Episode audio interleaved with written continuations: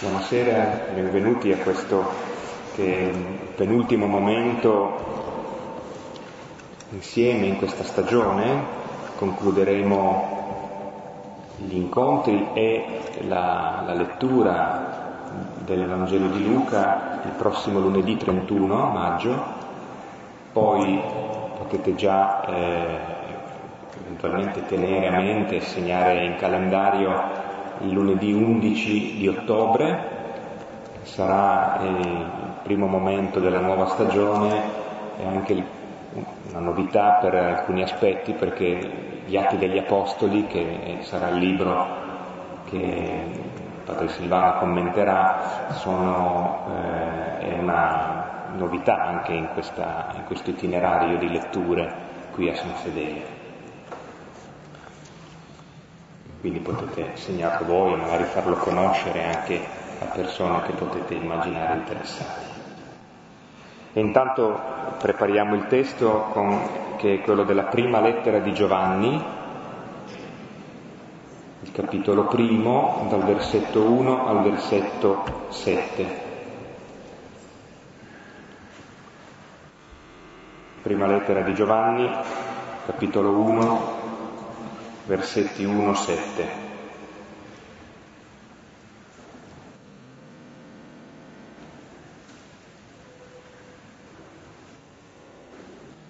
È solenne, la solenne introduzione di questo testo che riprende in parte anche il prologo del Vangelo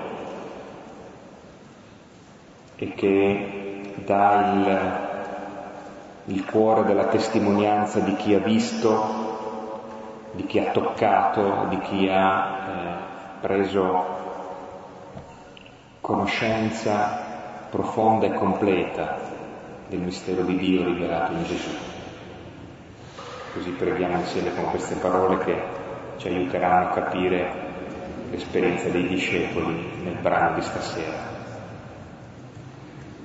Lo diciamo sempre a cuori alterni, come siamo abituati, eh, seguendo la divisione dei versetti.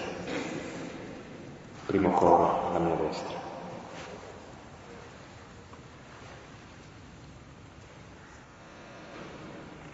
Ciò che era fin da principio, ciò che noi abbiamo udito, ciò che noi abbiamo veduto con i nostri occhi ciò che noi abbiamo contemplato e ciò che le nostre mani hanno toccato, ossia il verbo della vita.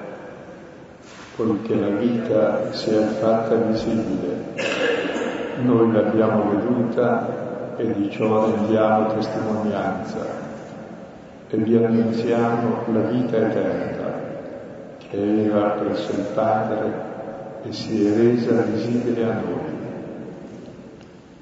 Quello che abbiamo veduto e udito, noi lo annunziamo anche a voi, perché anche voi siate in comunione con noi.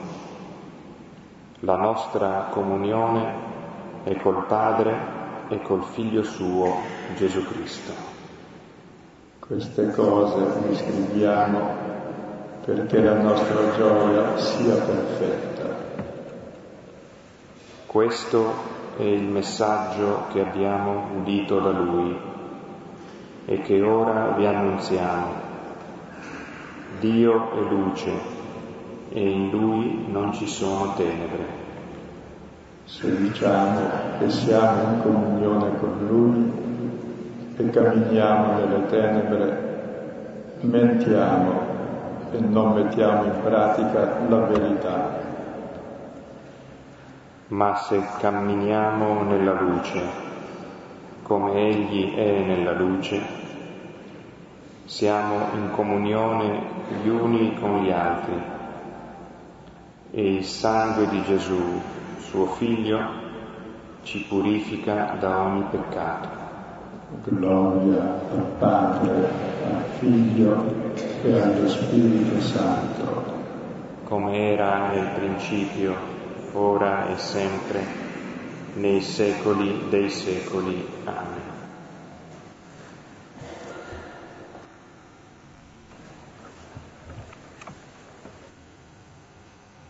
Abbiamo visto la volta scorsa l'esperienza che il lettore del Vangelo ha fatto ha incontrato il Signore nella sua parola, quella parola che gli ha scaldato il cuore, che gli ha aperto la mente, gli ha aperto gli occhi, gli ha cambiato la vita. E ora continua il racconto della resurrezione e nei racconti avrete notato che Luca ha un'ottica particolare, che è diversa da quella di Matteo e Giovanni, per esempio, dove gli apostoli ricordano la loro esperienza e poi dicono a noi come farla, ma innanzitutto dicono la loro esperienza. E mentre Luca è più nella nostra ottica, cioè lui non ha visto il Signore risorto, perché non c'era quei 40 giorni ha sentito solo l'annunzio e allora fa precedere nel suo racconto prima il sepolcro vuoto che c'è in tutti i Vangeli, se non è, non è risolto, poi l'annunzio, poi come facciamo noi a sperimentare la verità di questo annuncio che abbiamo ricevuto, abbiamo visto il discepolo di Emmaus, e poi oggi vediamo adesso l'esperienza che hanno fatto gli apostoli, quelli che c'erano allora, che poi vale anche per noi. E direi che è fondamentale sempre nella resurrezione è che il sepolcro sia vuoto, l'annuncio che lui è risorto e gli apostoli non ci dicono come perché non c'erano e non l'hanno visto, è un prova di autenticità. Ecco, però l'hanno incontrato e ci dicono come l'hanno incontrato, addirittura vedremo l'hanno incontrato con tutti i sensi, con gli occhi, con l'udito, eh, con le mani toccandolo, anche col gusto, mangiando insieme, anche con l'odorato, cioè tutti i sensi hanno percepito questa presenza, i sensi fisici. Però non basta anche vederlo, sentirlo, ascoltarlo e mangiare il suo pane e sentire, odorare la persona, il problema è come lo si riconosce. E riconoscerlo avviene sempre attraverso la parola e il pane. C'è la parola che spiega il suo amore ed è nella parola che noi conosciamo una persona e poi il pane, come quella persona realizza il suo amore, cioè l'Eucaristia. Quindi anche loro alla fine per riconoscerlo hanno i nostri stessi mezzi. E adesso vediamo questa sera che i due di Emmaus, che sono appena tornati, abbiamo visto la volta scorsa, immediatamente lo stesso giorno, ed era notte, sono tornati a Gerusalemme, incontrano gli altri e, e che dicono è apparso a Pietro, è un annuncio per loro, perché non c'erano. E loro dicono sì, lo sappiamo anche noi che è risorto perché l'abbiamo incontrato mentre eravamo in cammino e l'abbiamo riconosciuto attraverso la parola e il pane. E mentre stanno parlando insieme, confrontando la loro esperienza, che è come la nostra, con gli Apostoli, il Signore torna a essere presente ed è il racconto che vediamo adesso, che racconta la, l'apparizione che Gesù ha fatto con tutti i discepoli insieme che allora c'erano.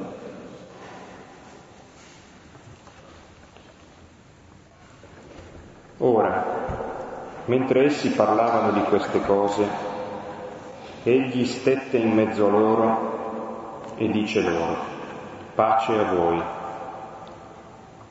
Ora, terrorizzati e impauriti, pareva loro di vedere uno spirito. E disse loro, perché siete turbati e per quale motivo salgono ragionamenti nel vostro cuore? Guardate le mie mani e i miei piedi, sono proprio io toccatemi e guardate, perché uno spirito non ha carne e ossa come vedete che io ho. E detto questo mostrò loro le mani e i piedi. Ora, non credendo essi ancora per la gioia e meravigliandosi, disse loro, Avete qui qualcosa da mangiare? Ed essi gli diedero una porzione di pesce arrosto e preso davanti ai loro occhi mangiò. Ora disse loro, queste le mie parole che dissi a voi mentre ero ancora con voi. Bisogna che sia compiuto tutto quanto è scritto nella legge di Mosè e nei profeti e nei salmi su di me. Allora spalancò la loro mente per intendere le scritture e disse loro, così è scritto, avrebbe patito il Cristo e si sarebbe levato dai morti il terzo giorno e sarebbe stata proclamata nel suo nome la conversione e la remissione dei peccati a tutte le nazioni, iniziando da Gerusalemme. Voi testimoni di queste cose. Ed ecco, io invio la promessa del Padre mio su di voi. Ora voi sedete nella città finché siate rivestiti di potenza dall'alto.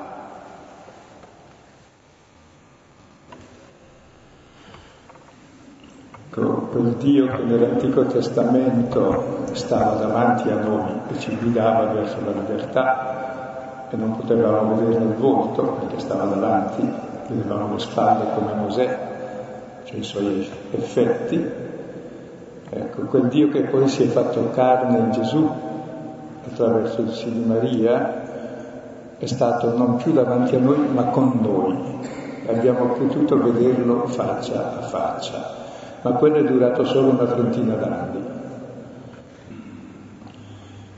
Poi è stato glorificato sulla croce, ha realizzato la sua missione e per una quarantina di giorni ha operato il passaggio tra l'essere con noi all'essere in noi, vederlo faccia a faccia e poi essere vivente, invisibile perché non è più con noi, è in noi, attraverso la parola, attraverso il Padre, attraverso lo Spirito, noi siamo come Lui perché Lui è in noi e diventa in noi che ci fa vivere. E questo testo indica un po' il passaggio, e l'ultimo passaggio definitivo, poi c'è l'ascensione, la, la cesura, tra l'essere con noi e l'essere poi in noi definitivamente attraverso lo Spirito. E noi viviamo adesso sempre ormai nell'epoca della Pentecoste, dello Spirito, che il Signore ci ha già dato sulla croce, ci ha già dato tutto, se stesso, che poi ci ha dato ancora il giorno di Pasqua e che poi ci dà ogni volta che leggiamo la parola e che poi ci ha dato a Pentecoste, ma è necessario del tempo, vedremo, per riceverlo. È il tempo dell'ascolto, perché lo Spirito entra attraverso la parola, la frammentazione, fino a quando il suo Spirito diventa il nostro Spirito. Allora possiamo essere testimoni. Ed è per questo che ci vuole del tempo. E poi non basta una volta lo Spirito, lo riceveranno più volte anche i discepoli, vedremo. E in questo testo noterete quanto sono importanti i sensi, e Luca sottolinea la risurrezione, la risurrezione del corpo, cosa che per i greci non era molto gradita perché il corpo era da disprezzare, era lo spirito che conta, invece è il corpo che conta. Il nostro corpo può essere vissuto o con lo Spirito di Dio, cioè nell'amore, nella gioia, nella pace, nella benevolenza. Allora questo corpo è teofania e ognuno diventa Dio per l'altro uomo, o può essere vissuto con lo spirito contrario del divisore, spirito diabolico, ci si divide, ci si accusa, si litiga, si litiga, ci si ammazza, c'è lo spirito di morte ed è nel corpo che viviamo o l'uno o l'altro. Dipende da che parola abbiamo ascoltato, se quella del serpente o quella di Dio, quella del Signore. E vedrete come in questo testo sono impegnati tutti i sensi, da quello più visibile che è il vedere, a quello più profondo per l'uomo che è l'ascoltare, a quello ancora più profondo che è il toccare, fino al mangiare, che poi è il gusto, e poi si può supporre che il senso fondamentale è quello che si tace, ma viene alluso alla fine quando dice voi sarete testimoni di me. Cioè nella misura in cui saremo impregnati del suo spirito, noi mm, saremo il buon profumo di Cristo, come dice Paolo eh, nella seconda lettera ai Corinzi, capitolo secondo, versetto 14, cioè che si sente e, e vedremo quanto è importante quella che Sant'Ignazio chiamava l'applicazione dei sensi, perché noi viviamo secondo ciò che sentiamo, non secondo ciò che comprendiamo. Anche perché comprendiamo molto poco e poi una cosa quando l'hai capita non è detto che la fai, mentre quando la senti ti muove ciò che senti, ti commuove, ti spinge all'azione. Va bene, vediamo il testo e poi cercheremo di approfondirlo. Versetti 36 e 37. Ora, mentre essi parlavano di queste cose, egli stette in mezzo a loro e dice loro, pace a voi. Ora, terrorizzati e impauriti, pareva loro di vedere uno spirito. Con questi essi sono i due di Emmaus, che abbiamo visto la volta scorsa, poi gli undici e gli altri con loro e parlano di queste cose. Queste cose sono l'esperienza che hanno fatto, sia quella di Emmaus, sia Pietro che l'ha visto, sia le donne che l'hanno visto, si raccontano l'esperienza che hanno fatto, che esattamente è il racconto del Vangelo, è l'esperienza che hanno fatto di Gesù. E mentre racconti l'esperienza, in questo racconto è presente la persona, allora anche fisicamente, ma sempre in un racconto, in, come in una lettera, è presente la persona che te l'ha scritta. Per cui mentre si parla è presente lui, perché la parola rende presente la persona. Tu parli di ciò, perché tu parli di ciò che hai dentro, è già presente in te quando ne parli a meno che tu parli per sentito dire. Cioè parli della tua esperienza e cerchi di capirla e mentre la capisci diventa presente e mentre la racconti. Perché se tu questo ricordo lo lasci sepolto sotto la cenere di infinite altre cianfrusaglie che ci metti sopra, sì c'è ma molto profondo, ma mm, è come un fuoco che c'è solo la braccia sotto, ma c'è tanta cenere che lo copre.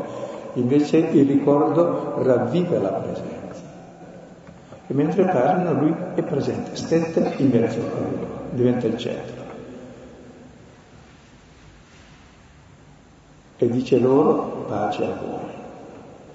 Il senso della sua presenza quando lui sta nel centro a noi è la pace, che è il sentire più profondo. La pace è il segno di tutta l'armonia, il baciarsi di ogni promessa di Dio, di ogni desiderio dell'uomo uno è in pace quando è compiuto nel suo desiderio, in se no è sempre inquieto. Il segno della sua presenza è questa pace, quindi non è un'illusione, c'è il senso interiore più profondo che è la pace. Di fatto una presenza negativa ti inquieta, anche il ricordo, ancora di più, perché se non te la ricordi la rimuovi. Invece una presenza che ti dà pace, serenità, e la pace proprio biblica è l'insieme di ogni bene. Addirittura si dice in un testo che e la guerra andava benissimo in pace, cioè vuol dire si stravinceva. Cioè, la pace è proprio quando va tutto bene. Ecco, quando tu poni al centro lui, sperimenti il shalom, cioè l'armonia piena, che è il sentire più bello no? della soddisfazione di ogni desiderio.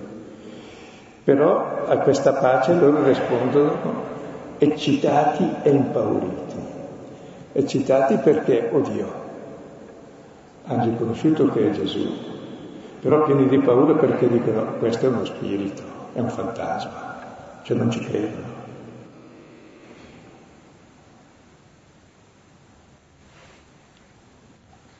È una fantasia la sua presenza o è la realtà? Ecco, loro sono ancora così pieni delle loro paure e le loro paure in fondo sono state molto alimentate dalla croce e fino a quando non capiscono la croce come il segno massimo dell'amore di Dio che vince il nostro male, che lo mettiamo in croce, col suo bene che ci dà tutta la sua vita e il suo amore, non possiamo credere nel vivente. Cioè, no, non può essere. Per cui se notate il centro di tutte le catechesi, sia alle donne quando è apparso la prima volta, viene annunciato, non è qui, è risorto. Ricordate cosa vi ha detto, che bisognava che il figlio dell'uomo patisse queste cose e poi risuscitasse il terzo giorno? Così poi ai discepoli di Emos lungo il cammino cosa fa? dice, eh, ta, lenti di cuore e tardi a comprendere, non sapevate che il figlio dell'uomo doveva eccetera eccetera. E allora comincia a spiegare loro attraverso tutte le scritture ciò che riguarda la sua passione. E qui Gesù farà lo stesso, il che vuol dire che il centro per riconoscere il vivente è capire profondamente la croce, perché la croce è la rivelazione di Dio come amore assoluto. E fino a quando non entri in questo amore non puoi incontrarlo. Incontri solo le tue paure. E questo amore ti viene attraverso la parola che ti dice che lui è così. Fino a quando questa parola non vince le menzogne e non diventa il tuo sentire, allora il tuo sentire è ancora la paura, è un fantasma, è una fantasia. E prova a vedere se invece non è vero il contrario. Poi vedrai che è vero se, se ti metti nell'ottica contraria della fiducia invece che in quella della paura. Perché attraverso la paura agisce il nemico, noi tutto il male lo facciamo per paura non certo perché siamo in pace, tranquilli. Attraverso la pace e la serenità agisce Dio, perché dalla pace, dalla serenità e dalla gioia, che è segno dell'amore corrisposto, viene ogni bene. La paura e la delusione ha fatto fuggire i due di Emmaus, la gioia li fa ritornare. Quindi eh, noi normalmente riteniamo un'illusione la pace e le nostre paure molto reali, tanto reali che le realizziamo, perché non ci sarebbero se no. Chi realizza le ingiustizie, le guerre, le sopraffazioni? Le nostre paure, certo sono reali, se le facciamo, prova a non farle. Prova a avere fiducia, prova ad amare, realizza il contrario. Non so se mi spiego. Sta a noi scegliere se inginocchiarci davanti al mare alle nostre paure oppure essere liberi in piedi davanti al vivente che ti propone il cammino dell'amore e della vita.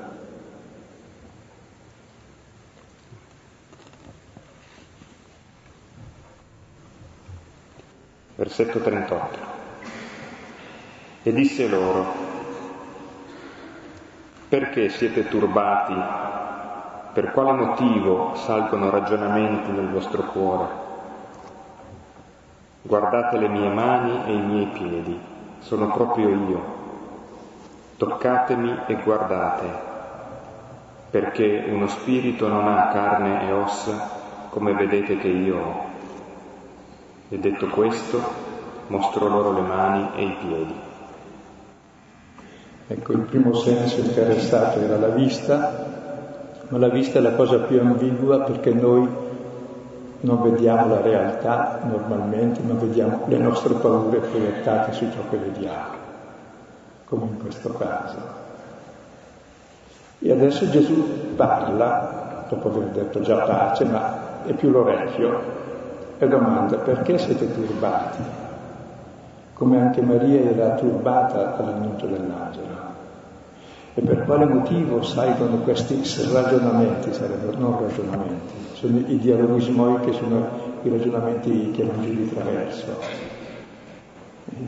Sono i cortocircuiti delle nostre paure che ci salgono dal cuore. E poi impegna il tatto. Guardate le mie mani e i miei piedi, sono proprio io, toccatemi. È, è bello dire, l'occhio normalmente vede le paure, però l'occhio è fatto per vedere anche ciò che ha. E allora vedi in modo diverso la realtà e la persona, se la Ed è attraverso l'udito che capisci meglio la persona. E, davanti, e se davanti alla, alla, vista provi o gioia o paura, poi vedremo che provano gioia vedendo e toccando, e con la parola abbiamo turbamento o meraviglia. Il turbamento è il primo moto che così ci sorprende ma anche ci fa paura e la meraviglia invece è la madre del sapere, di ogni scienza e sapienza, perché ci stupisce della bellezza che viene fuori che non pensavi. E poi viene fuori il tatto, che è l'unico senso reciproco, perché chi tocca è toccato, a differenza del vedere e del parlare, puoi vedere senza essere visto e viceversa. e poi ascoltare senza parlare, senza essere ascoltato, mentre il toccare è necessariamente reciproco, a differenza dello schiacciare che non è toccare, opprimere. E come c'è un vedere interiore,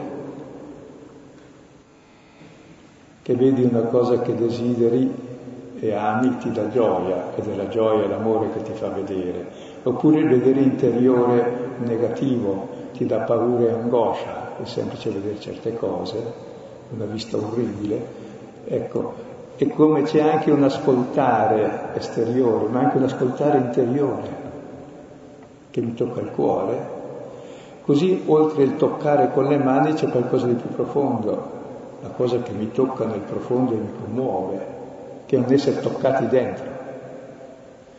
E ogni relazione in realtà che parte dagli occhi e dagli orecchi arriva dal cuore e ti tocca e diventa il senso della tua vita. Muove il cuore, muove tutte le tue azioni. Noi agiamo in base a ciò che ci tocca dentro, cioè che ci commuove. E il tatto è il senso, se volete, primordiale, no? è più completo. E la fede è espressa soprattutto nel Vangelo di Marco, ma anche in Luca come il toccare, è un'esperienza tattile, il senso più forte, più corporeo. E Luca insiste su questo perché appunto si rivolge a dei greci che non credono molto nella resurrezione dei corpi. Quando ad Atene parlò di Cristo e la sua anastasi, resurrezione, pensavano che fossero una nuova coppia di dei, Cristo e Anastasia sua moglie, quando ha spiegato che invece era lui risorto, allora dicono ti ascolteremo domani. Ecco. E, e cosa fa? Toccatemi e guardate, sono io. Le mani e i piedi sono la sua identità. La sua identità sono i chiodi. Sono il suo amore crocifisso, è l'identità definitiva di Dio. È da lì che si rivela chi è dalla croce, non è un'illusione la croce, è tutto il nostro male ed è tutto il suo bene, ed è tutto il suo bene per noi che riscatta tutto il nostro male, e che non è nonostante il nostro male, ma proprio nel nostro male ci ha amati e salvati così. E mostrò le mani e i piedi, è, è l'ostensione di Dio che si fa vedere attraverso le mani e i piedi. Ecco, è importante questo toccare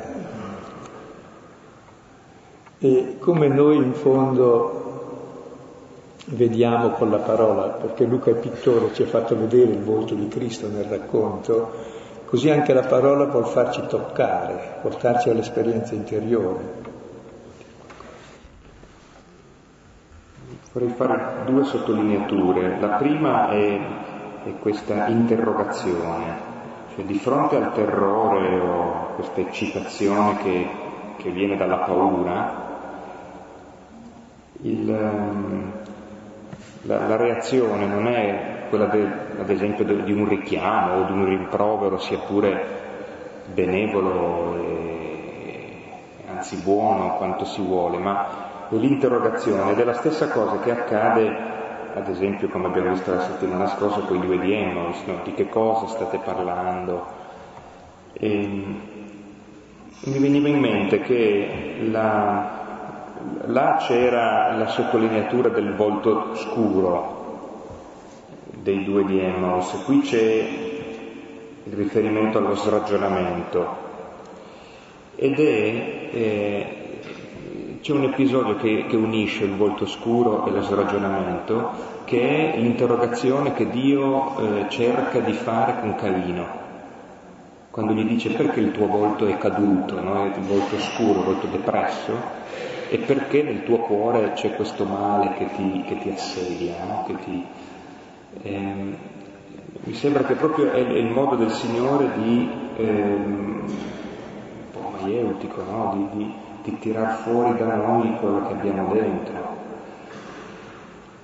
E l'altra cosa è, è vero, le mani e i piedi sono l'identità dell'amore crocifisso, però è interessante che in tutta questa fatica di riconoscere il risorto che una volta è il pellegrino, un'altra volta è il giardiniere, un'altra volta è lo sconosciuto, e così Gesù non, non fa un, un richiamo al suo volto, non gli dice guardatemi negli occhi, no? ma chiede di, di, fare la strada che ha fatto lui, cioè di passare per forza dalle mani ai piedi. Non so, eh, mi chiedevo come mai, invece guardatemi in faccia, sono io. No? Invece bisogna passare da quell'esperienza lì, bisogna fissare l'attenzione sui chiodi, sulle, sulle, sulle ferite che rimangono, no? noi riconosceremo il figlio dalle ferite anche noi. Poi è bello questo riconoscere, come dicevi, dal cammino anzi prima dalle mani che il potere, ecco il suo potere è quello lì, non di far del male, ma di vincerlo tutto. Il suo cammino è quello lì dei suoi piedi che l'hanno portato a Gerusalemme, l'hanno portato fino al sepolcro e l'hanno portato fuori. Cioè il cammino nostro è dalla vita alla morte, il suo è stato da, fino addirittura dalla morte alla vita. Quindi guardare lì il cammino, la realtà che poi eh, in realtà sono le mani e i piedi della persona, sai dove stai coi piedi. Poi chiaro che il riferimento alle car- carne e ossa evidentemente anche il contrasto con, con l'illusione che loro hanno di vedere lo spirito, no? fantasie, le proiezioni, i desideri, i fantasmi che uno ha dentro, contrapposti alla carne. Scusa, è anche la prima eresia nella Chiesa che è sempre l'insidia anche attuale, si chiama docetismo. Docetismo vuol dire ciò che pare, ciò che sembra, cioè Gesù non era veramente carne e ossa, non era veramente uomo, sembrava uomo. Ma anche oggi noi normalmente non pensiamo che Gesù è un uomo, pensiamo che era Dio e poi gli appiccichiamo un brillante nostre... travestimento. Ecco, con un travestimento che gli andava bene e poi ne ha fatto uno migliore dopo quando gli hanno rotto quello lì.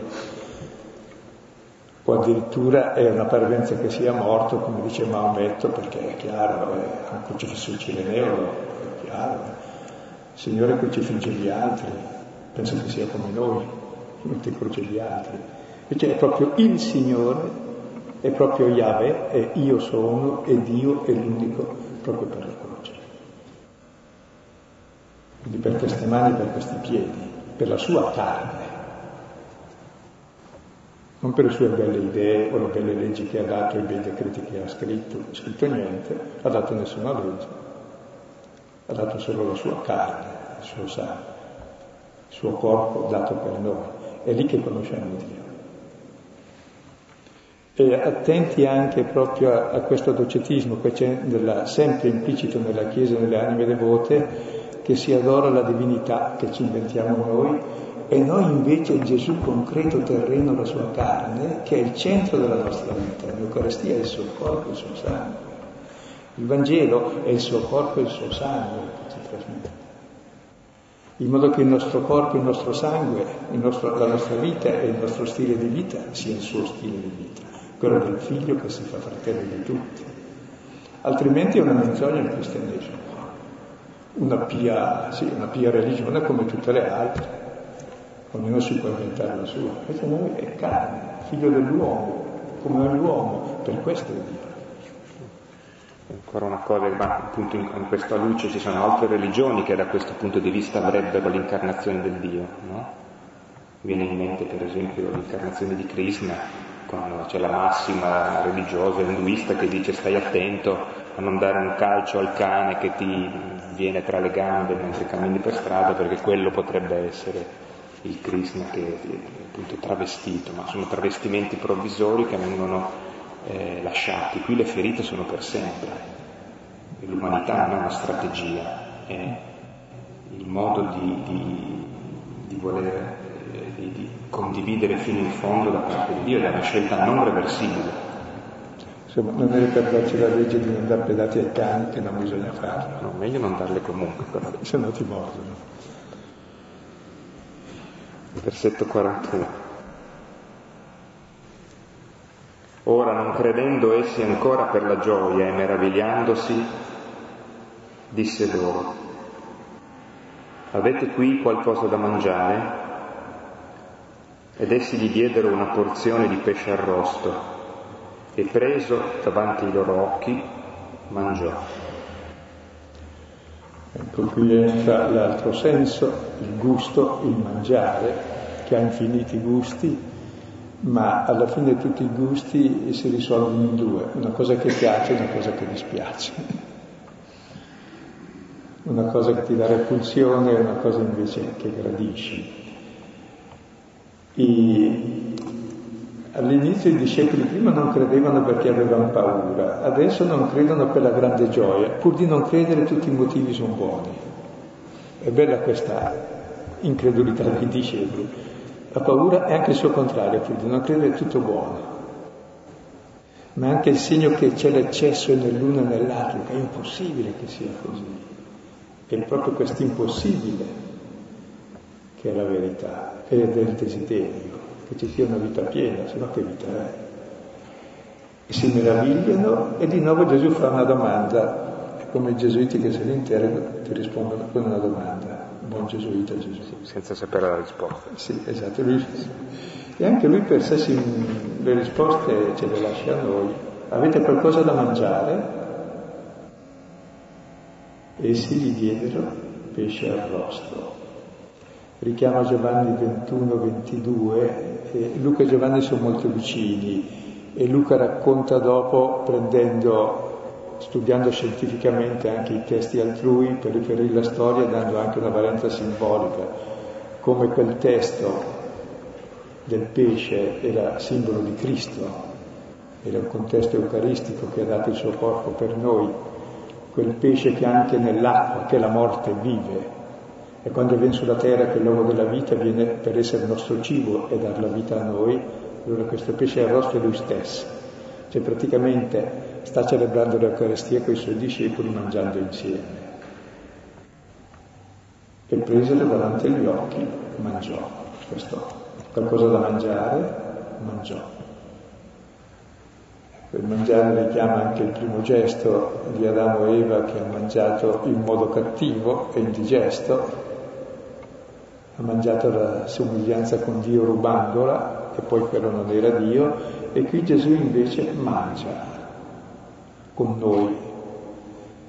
E questo mangiare con noi è il gesto che ha lasciato alla fine dell'ultima cena per indicare il senso di tutta la sua vita, che è il suo corpo, la sua vita data per noi, il nostro cibo. Come vedete anche qui c'è la parola e il pane, su questo mangiare poi dopo verrà sviluppato, c'era già nei discepoli di Emos, verrà sviluppato negli atti degli Apostoli e c'era già l'anticipo nell'ultima cena. Ora vediamo il centro però che fa capire tutto. Ora disse loro, queste le mie parole che dissi a voi mentre ero ancora con voi. Bisogna che sia compiuto tutto quanto è scritto nella legge di Mosè, nei profeti e nei salmi su di me. Allora spalancò la loro mente per intendere le scritture e disse loro, così è scritto, avrebbe patito il Cristo e si sarebbe levato dai morti il terzo giorno e sarebbe stata proclamata nel suo nome la conversione e la remissione dei peccati a tutte le nazioni iniziando da Gerusalemme. Ecco, ora Gesù ricorda le parole che aveva detto prima e il senso di tutto il Vangelo è espresso molto brevemente, c'è bisogno che sia compiuto tutto quanto è scritto nella legge di Mosè, nei profeti, nei salmi, sui numeri. E cosa è scritto? È scritto che il Cristo avrebbe patito e sarebbe risorto dai morti il terzo giorno. Ecco, ciò che Gesù vuole far capire ai discepoli non è tanto la risurrezione, perché la risurrezione è un corollario. La premessa è la croce. Lui risorge non nonostante che sia stato crocifisso, non nonostante che sia stato ucciso, non nonostante che sia morto, ma perché è morto ed è morto ucciso ed è morto crocifisso di infamia, proprio per questo è Dio. È risolto. Mentre all'inizio dicono, nonostante che voi l'avete ucciso, dice Pietro, Dio l'ha risorto, un po' alla volta capiscono che non è nonostante, ma proprio per la sua croce, dove rivela tutto il suo amore, proprio lì rivela chi è Dio, uno che sa dare la vita, quindi è chiaro che risorge, è la vita stessa, ma è nella croce che si rivela. Per cui il mistero eh, di Mosè, dei profeti e dei salmi, è capire che il male c'è, altrimenti lo giustifichi, e questo male va risolto vincendolo, ma non reduplicando il male, ma con la forza di un amore più forte di ogni male che è quanto abbiamo visto testimoniato nella passione. E mentre il discepolo di Emos eh, spiegò le scritture, stavolta fa qualcosa di più Gesù, deve spalancare anche il cranio del discepolo per far capire qualcosa, non basta spalancare la Bibbia e spiegarla. Cioè, gli spalancò la mente, cioè gli spaccò la testa, la testa di pietra, capire niente.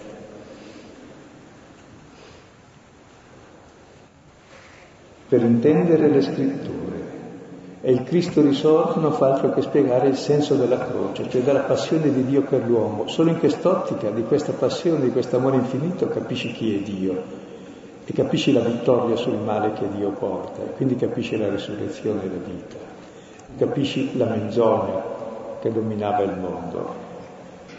E a questo aggiunge poi, ed è bello, che in contemporanea alla sofferenza del Cristo e alla sua resurrezione c'è anche per noi la conversione, che è la sofferenza per uscire dal male, e la remissione dei peccati, che è la resurrezione. Uno che ormai vive senza sensi di colpa, nella piena libertà dei figli di Dio, non più bloccato dal male. Peccare vuol dire fallire in ebraico, attati. Non è più vittima dei suoi fallimenti. Ormai è perdonato, anche dove lui aveva buttato via il dono e l'amore, sente un amore ancora più grande che gli perdona. E fa parte dell'annuncio non solo ciò che è capitato a lui, ma ciò che ora è capitato a noi. Cioè la conversione, abbiamo cambiato vita, e il perdono, una vita nuova, rinconciliata, nell'amore, nella gioia, nella pace, nella benevolenza. Si annuncia questo.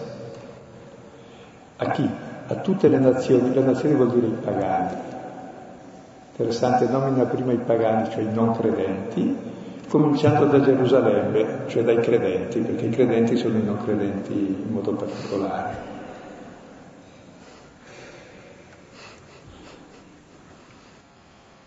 Poi pensavo qui la, la, in questi tre passaggi, no? avrebbe patito si sarebbe levato dai morti, sarebbe stata proclamata nel suo nome no? la, conversione. Allora, patire, risorgere, levarsi dai morti e, la, la, proclamazione, cioè l'annuncio, sono i tre passaggi proprio della, eh, dell'itinerario evangelico. No? E, e questo annuncio avviene in forza dell'amore reso visibile nella croce, questo patimento. E in questi quattro elementi che dicevi, la croce, la risurrezione, l'annuncio che ci porta alla conversione, perché? Perché l'annuncio ci rende presenti alla croce e la risurrezione, quindi in quanto presenti alla croce muore in noi l'uomo vecchio, perché vede quanto siamo amati.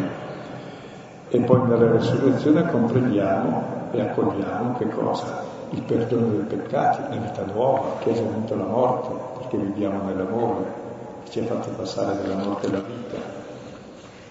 E questo è il senso di tutta la legge di Mosè, dei profeti, dei salmi, che è tutto. E adesso andiamo nel finale dove, dopo aver impegnato il senso della vista, dell'udito, del tatto e del gusto, adesso penso che è quella del naso. Voi testimoni di queste cose. Ed ecco io invio la promessa del Padre mio su di voi. Ora voi sedete nella città finché siate rivestiti di potenza dall'alto. Il versetto 48 credo sia il più breve versetto di Luca.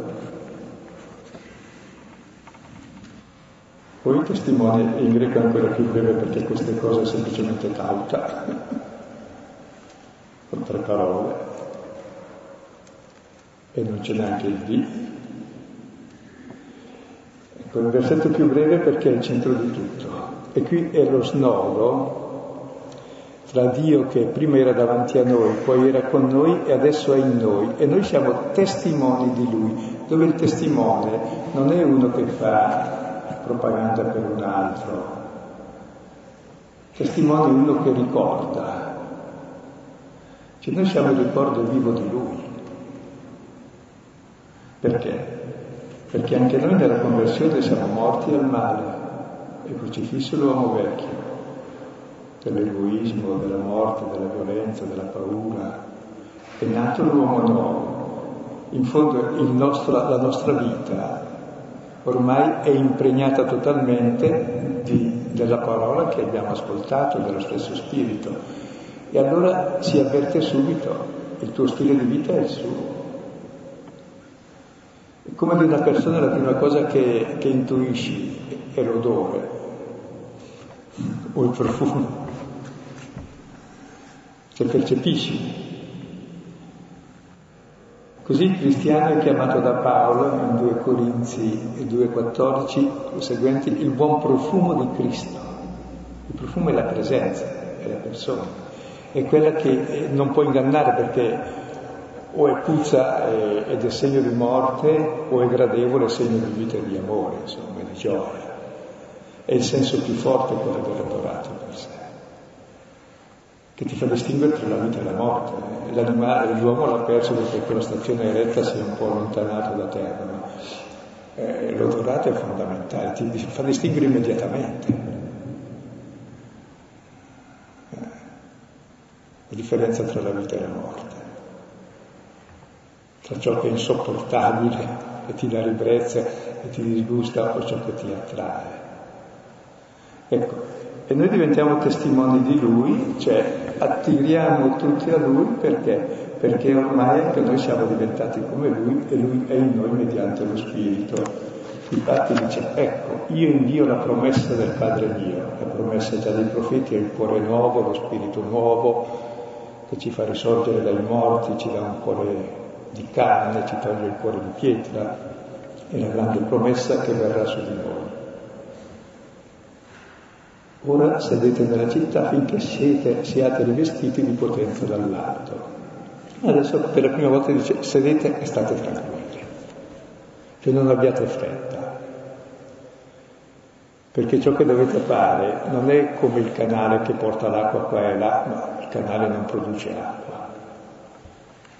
Dovete avere la sorgente interiore ed essere pieni come delle conche piene che poi traboccate fuori, perché se, se no siete semplicemente degli agenti pubblicitari di un cattivo prodotto, come abbiamo già citato una volta del, quello che faceva la reclama della famosa brillantina Linetti, no? che diceva ho fatto un solo errore nella mia vita, non ho usato brillantina Linetti ed era senza capelli. Ecco, mentre la sua testimonianza non è di questo tipo, di ciò che non abbiamo, ma ciò che abbiamo visto, toccato, sentito, ciò che muove la nostra vita, ciò che ha impregnato tutti i nostri sensi, fino a essere la nostra vita testimonianza della sua, tant'è vero che scenderà su di noi lo Spirito, come su Maria. E noi daremo corpo e tutta la storia ormai è incarnazione costante di Cristo in ciascuno di noi, attraverso che? Attraverso la parola che leggiamo che vediamo, che tocchiamo, che ci tocca, che ci cambia la vita, che ci converte e che ci dà la gioia di vivere da figli di Dio. E ci vuole tempo, state seduti su queste cose. C'è questa menzione dell'alto, eh, evidentemente poi è chiaro la, la provenienza da Dio, nello stesso tempo eh, forse poteva apparire ai discepoli come qualcosa di, se non oscuro, ma ancora una volta da comprendere, cioè, l'attesa riguarda anche poi una comprensione di quello che il Signore chiede, cioè, perché non è un'espressione che ritorna in Luca in altre, questa potenza dall'alto, mi sembra questo un termine più giovanneo, no? rinascere dall'alto, eccetera. Forse ancora una volta i discepoli sono chiamati poi a fare un po' di strada nella comprensione del mistero. Scusate, ancora a livello di testo, e le prime parole di Gesù, pace a voi, richiama l'annuncio degli angeli alle Betlemme pace in terra agli uomini buona volontà che sono gli angeli. Ora è Gesù che annuncia pace a voi che avete letto il Vangelo. Questa pace ormai è in voi. E poi penso che questo eh, spirito dall'alto e un pochino anche la potenza dell'Altissimo ti adombrerà e scenderà su di te lo spirito, cioè richiama un po' l'incarnazione che viene all'inizio del Vangelo, perché qui siamo alla fine, e adesso quel Dio che era con noi, prenderà carne in noi e sarà in noi. E questo ormai è lo snodo definitivo del Vangelo di Luca perché ormai il brano successivo ci vedremo la volta prossima, lui se ne va definitivamente. E c'è il distacco. E, e lì tutto lo stesso giorno in Luca tra. Nonostante che, deve, che avvenga in tanto tempo, viene tutto lo stesso giorno perché viviamo un unico giorno che è il giorno del dono dello Spirito che di giorno in giorno acquisiamo sempre di più. Il tragitto è quello narrato dal testo. E soprattutto questo è bello perché è come il brano dei discepoli di Amos in, impegnava un po' tutte le parti del corpo dell'uomo, più o meno come qui, e qui quasi è più giocato sui sensi stessi del corpo. Ecco che questo spirito deve pervadere e il nostro corpo e i nostri sensi, in modo che sentiamo che abbiamo il sapore di Cristo e allora testimoniamo Lui, e allora Lui è noi e noi Lui. Quel Dio che ormai è presente tutto in tutti e solo va scoperto, giorno dopo giorno.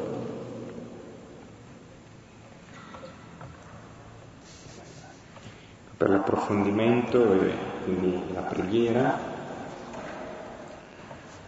il brano con cui abbiamo aperto l'incontro, cioè prima lettera di Giovanni, capitolo primo, dal versetto 1 al 7.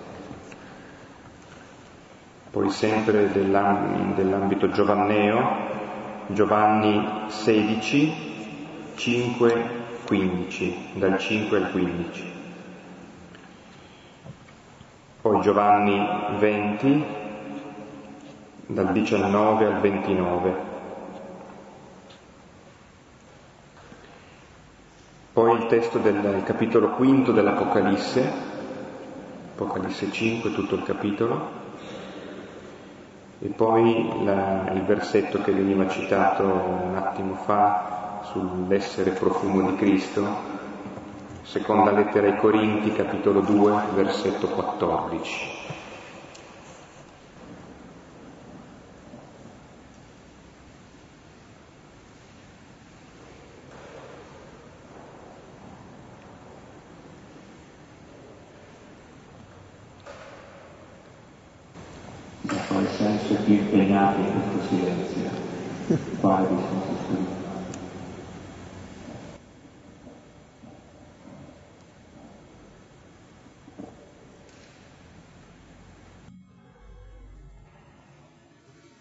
sentivo, invece di dire pensavo,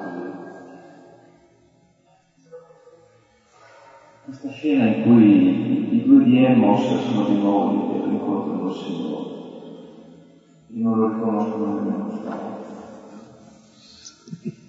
Così mi fa venire in mente, mi fa sentire che il Signore è sempre oltre, non c'è non ce n'è mai abbastanza, sempre più avanti di più di quello che noi eh, possiamo sentire, e comprendere, toccare, guardare, annusare. Ed è una cosa, trovo bellissima, il fatto che noi non siamo nella possibilità di comprendere l'intero tutto quello che si ce ne si aspetti Ritengo che è molto importante questa osservazione, perché i due demos erano lì, l'avevano appena riconosciuto, eppure non lo riconoscono. Come la sorgente non è mai la stessa acqua, non è che dice adesso l'ho conosciuto e ce l'ho in tasca, è così, no? È anche diverso, non lo riconosce. Ogni volta lo riconosco attraverso nuove parole e nuove esperienze, cioè è sempre nuovo, è sempre diverso.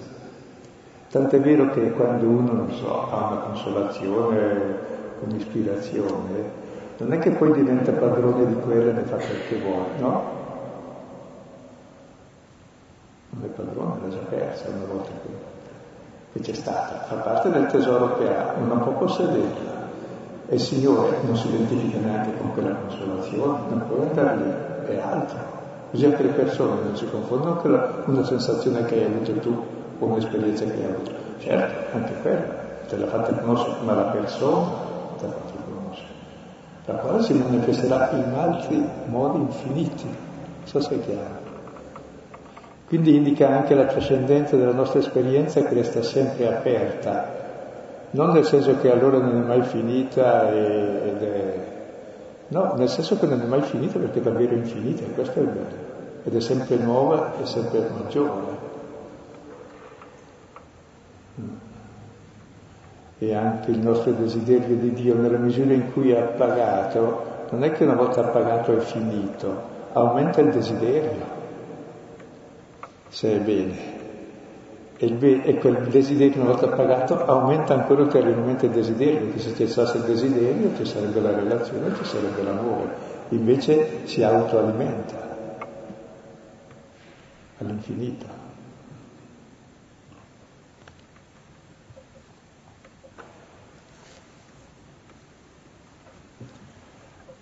altrimenti il paradiso sarebbe una noia eterna, dopo hai visto i primi giorni, sono come potuti fare vedere tutto.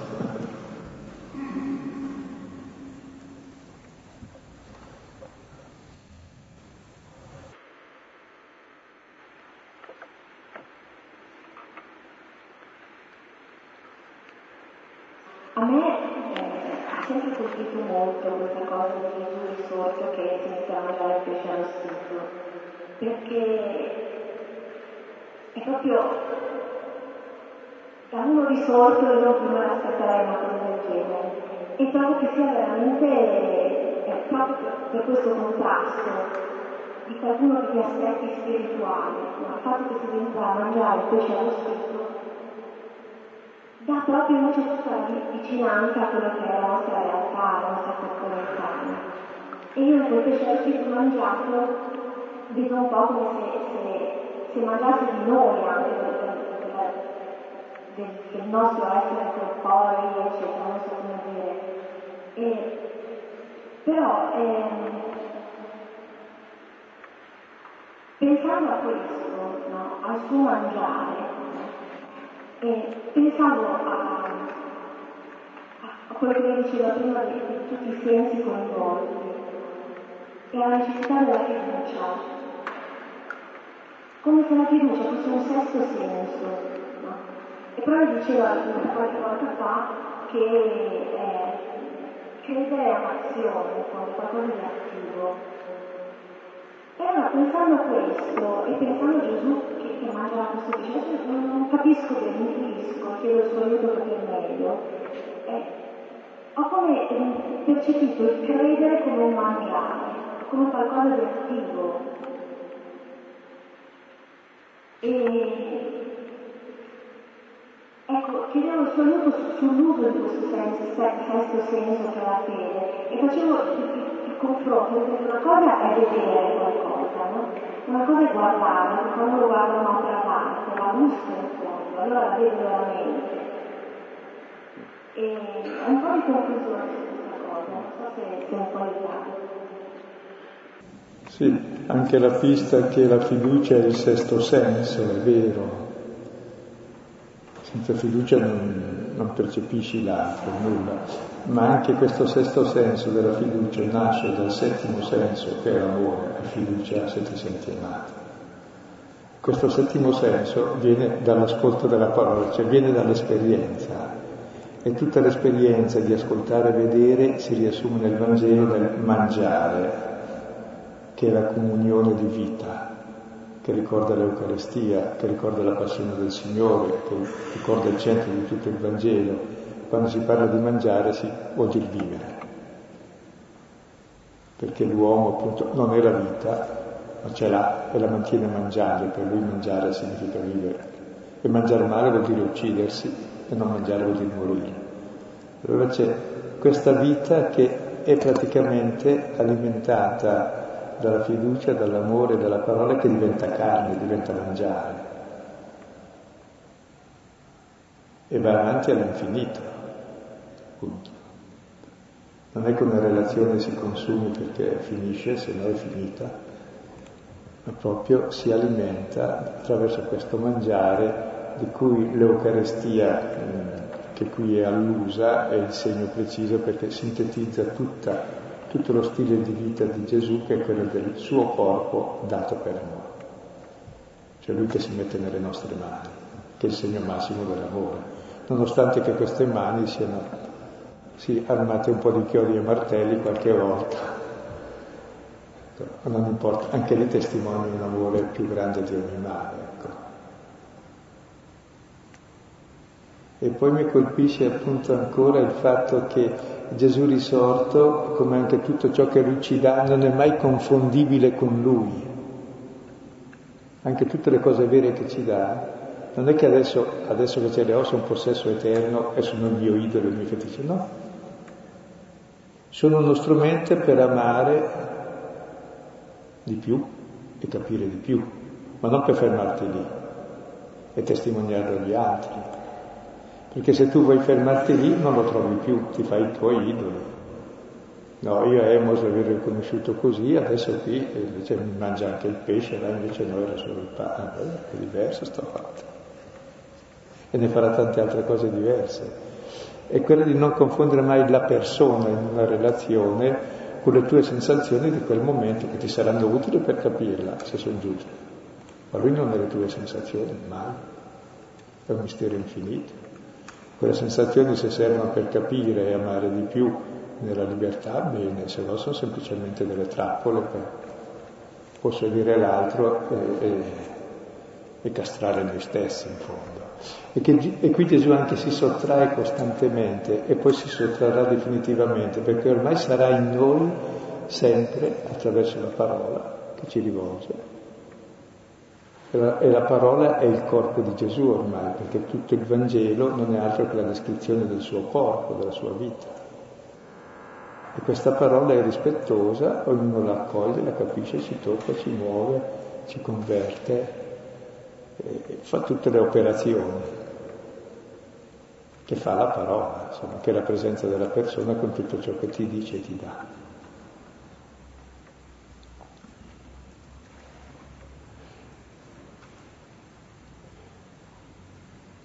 Possiamo chiudere qui che poi la prossima volta vedremo il finale del Vangelo, dove non dirà più niente. E sarà la conclusione molto bella che è l'apertura poi agli atti degli Apostoli.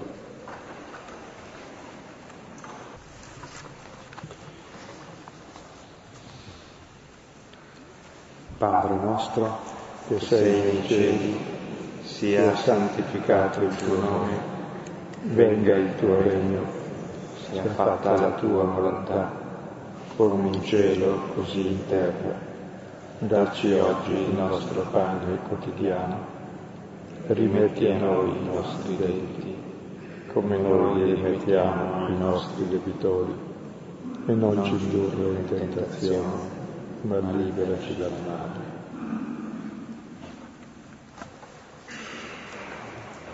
Buonanotte e a lunedì.